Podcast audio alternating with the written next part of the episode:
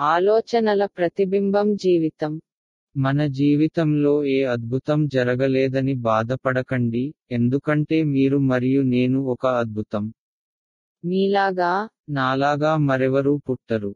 బుద్ధుడు జీసస్ గాంధీ ఈ భూమిపై అవతరించినట్లే మీరు నేను ఈ భూమిపై అవతరించాం. మనం ఒక అద్భుతం అని అర్థం చేసుకుంటే మన జీవితాలు బాగుంటుంది.